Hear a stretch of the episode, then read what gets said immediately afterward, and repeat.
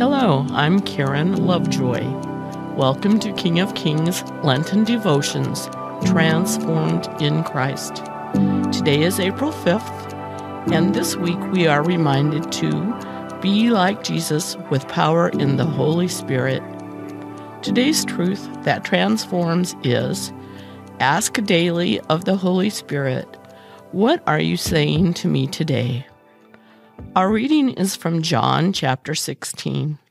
I have much more to say to you, more than you can now bear. But when He, the Spirit of truth, comes, He will guide you into all the truth. He will not speak on His own, He will speak only what He hears, and He will tell you what is yet to come.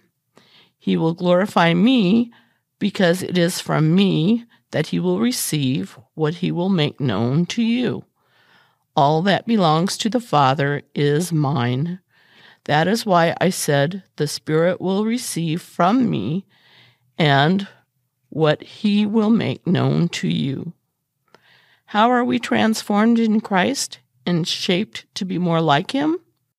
How did Jesus decide to go to the wilderness and meet the temptations of Satan? The Spirit led him. Mark 1, verse 12.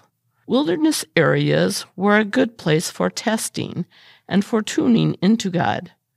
Have you ever felt led by the Holy Spirit, even into a place that feels lonely and barren? Was it also a place with fewer distractions, so you might better hear from God's Word and the Holy Spirit Himself? Sometimes we might enter seasons that feel like deserts, and we tune into God. But we don't need to just be in the deserts to tune into God. Daily, we can ask, Lord, what are you saying to me today? Expect an answer. Give it time and prayer. Listen to your Bible reading. Expect that the Holy Spirit will lead. He has something for you. Just give your attention to Him Lord, what are you saying to me today? This is how I see this truth that transforms working in my life. Sometimes I sit with a blank sheet of paper. I title the page, What You Want to Say to Me, God. I sit quietly and wait for words, phrases, or pictures to come to me. Results are sometimes expected and sometimes not. The time is never wasted. In daily life, I have come to try to listen to God's voice, to pay attention to things He's impressing on my mind, to where my eyes land, and to His nudges. As I am praying about when to make visits, I go when I hear or feel go. God's timing is always perfect. I was once led to carry a prayer shawl to a class I was teaching.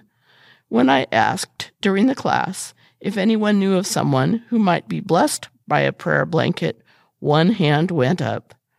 It turned out that the prayer blanket opened up a very special spiritual discussion before a death occurred. I was once led to share a scripture during a hospital visit. It was a verse that I had never shared before during a hospital visit. The verse did not mean anything especially significant to the family members present, but the sweet elderly patient who heard the verse had tears streaming down her face.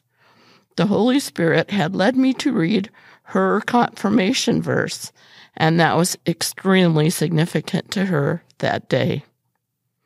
A former pastor once said that if God tells you to stand on your head by a soda machine, do it. That was a good word that I have learned to so appreciate. God's ways do not always make sense to me, but I know that His is the excellent way to proceed. There's so much freedom and comfort in walking in God's will. I am reminded today to ask and to obey and to always be open to the Holy Spirit. Now, how do you see this truth that transforms working in your life? Let's pray for that transformation in Christ. Dear Lord, thank you that you care for us so much, that you want the best for us and those we touch. Help us be open to hearing the Holy Spirit. Help us not only hear, but follow. And we just thank you for your love, your grace, and your mercy.